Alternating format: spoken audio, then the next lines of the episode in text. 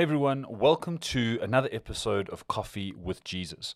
Today we're going to be speaking into something that seems natural, but isn't always the best thing for us. Sometimes our natural response to something is not always the best response. I want to ask the question what do we do, or what should we do, after we experience setbacks, failures, or defeats? So the title for today's uh, podcast is The Next Thing After Falling. The Next Thing After Falling. How do we get back on our feet? What do we do? How do we take back ground? What do we tend to do after we've fallen? If you're new to our podcast, welcome. Thank you so much for joining us. To all of those who listen week in and week out, thank you once again for joining us. As far as possible, every Tuesday we release this podcast. And the point of this time together is just to spend 10, 15 minutes, whether in your car, dropping your kids off at work, on your way to uh, dropping your kids off at school, on your way to work, perhaps while you're at gym or even at home over a cup of coffee or tea. Let's spend 10, 15 minutes together speaking about how we can become more like Jesus. So, if you haven't yet, please subscribe to this podcast on whichever platform you're on. Perhaps give it a share on social media, and let's get into it. As I mentioned, we're going to be speaking into what we do immediately after we experience a setback, a failure, or a defeat. And I think this is important because no one in this world has a perfect record. No one goes through life unbeaten. No one goes through life unscathed. The question is not will we get beaten? The question then becomes what do we do after the moment when we fall? What do we do after that moment where we've been knocked down, or perhaps what do we do after we've been retrenched? What do we do after that relationship doesn't end the way we wanted it to, after our project collapses, after our kids go off the rails, after that idea doesn't take off? What do we do after we feel like we've taken a blow? Now, this may sound a bit weird because the Bible does tell us that we are more than conquerors through Christ Jesus, who strengthens us. And so we should be living in a place from victory. We should be experiencing the victory of God. But that doesn't mean that we're going to go through life without experiencing any setbacks. That is not what that passage is trying to tell us. All of us know what it's like to have a relationship break down, or to have an idea squashed, or simply just to get stuff wrong. Today, I want to look at a pattern that we see in the Old Testament, especially with the kings of Judah. The place for me that this is the most evident is with a king named Manasseh. Manasseh, we are told, follows his father Hezekiah, who was a phenomenal king. He ended with a bit of pride, but overall he was a good king. He did what was right in the eyes of the Lord. Then in the introduction to 2 Chronicles chapter 33, we read that this new king was 12 years old when he begins to reign. But it says that he did evil in the sight of the Lord. He rebuilt places of idol worship, he reintroduced idolatry, and he wanted to be able to worship whomever he wanted. He built altars, idol altars, in the house of the Lord, which the Lord said should never happen and we're told that he burned his own sons as an offering in the valley of idolatry. Not a great follow on from a king that was generally regarded as good. The consequence of all this idolatry was that Judah was destroyed, and he, as king, was taken into exile into Babylon. Now, in Babylon, it says that he prayed to God, he repented, God heard his plea, and it says God brought him again to Jerusalem into his kingdom. Now, this is where I think many of us can can associate with this, can find ourselves. So he's gone through a failure. He's failed as a king. He's failed in terms of his own ethic and morality. He's failed in his worship. He's experienced the consequences of all of that. He's been in exile. His people have been conquered. His city's been conquered. And now God brings him back to Jerusalem after he repents.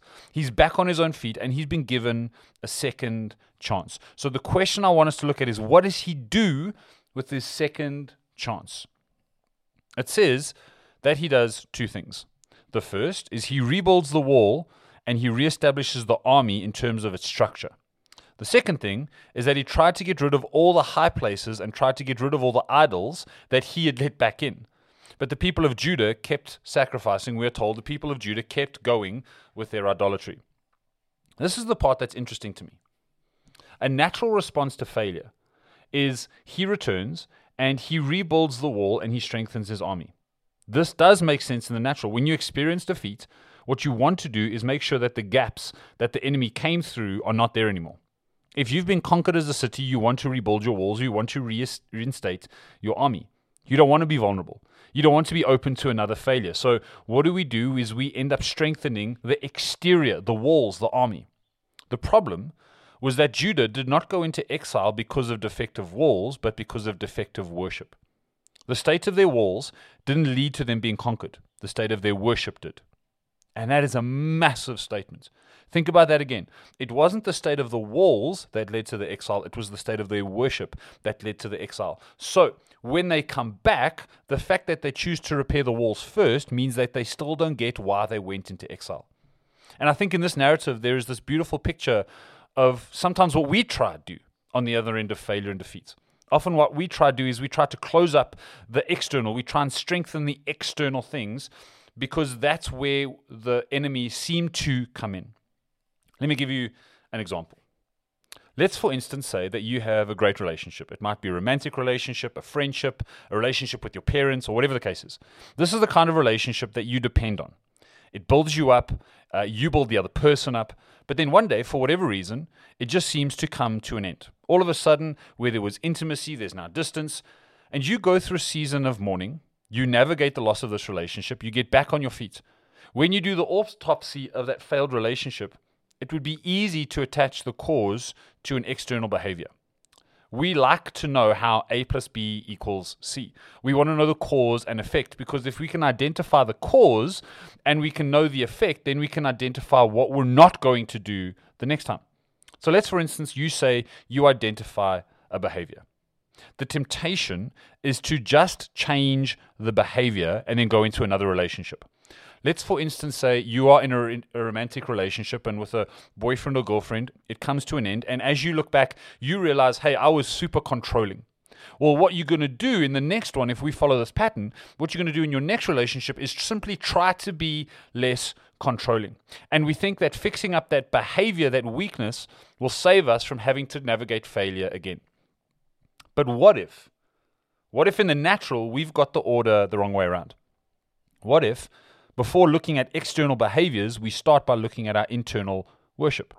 Now, what I'm not saying is that you may have gone through a bad relationship or your idea may have failed or whatever the case is because you were involved in idolatry, like Manasseh. That's not what I'm saying, right? What I'm not saying is you, I know why you failed. It's because you're an idolatry worshipping person. What I am saying is that often our default setting at the end of a failure is to try to prevent future failure through behavior modification. If I can fix what I did, then I may not have to go through what I felt. Again, what I'm not saying is that our actions don't matter. We know that what we do matters. What I am saying is that when we experience setback, failure, whatever the case is, should our initial response be internal rather than external? What if at the end of that relationship, instead of fixing your behavior, which may be necessary, what if we started by recalibrating our hearts? What in, in other words, what if we started looking at the condition of our hearts and started there rather than the condition of our actions? In other words, using the story of Manasseh, what if before we rebuilt the walls, we rediscovered our worship? I don't know how this applies to you. I don't know whether you're in the midst of going through a setback or a failure. I don't know if you've tried to get yourself up by fixing all the external stuff through behavior modification. I know that there are many people in this world who seem to just go from one setback to another. And, and with all good intention what we try to do is we try to fix what we think is wrong with us. We try to fix that behavior. We try to fix that attitude. We try to fix that action. But what if instead of that being our default we actually took a moment we paused and before trying to change the external we tried to recalibrate the internal? What if we asked ourselves hey how's my soul doing? When last did someone ask you about the condition of your soul How's your soul doing? How's my relationship with God? How is all of that stuff? Because if we can come to a place where that's good, where our worship has been reestablished, our hearts have been recalibrated, then any behavior modification we do make has an internal structure, an internal strength to sustain that change. If all we try to do is change our behavior for the next person, the next project, then if that project fails, we then give up we think, I'll never do it. I'm never going to be good enough. I'll never be able to change. But if we start with our heart, we can begin to see how important Jesus is. And even in the midst of failure, we can still hold on to the most important person in our world. So I hope this has encouraged you. I hope you're walking away with this asking the question hey, if I do go through failure, if I do go through setback, perhaps what I should do first is recalibrate my worship. Have a phenomenal week, everybody. We will see you same time, same place next week.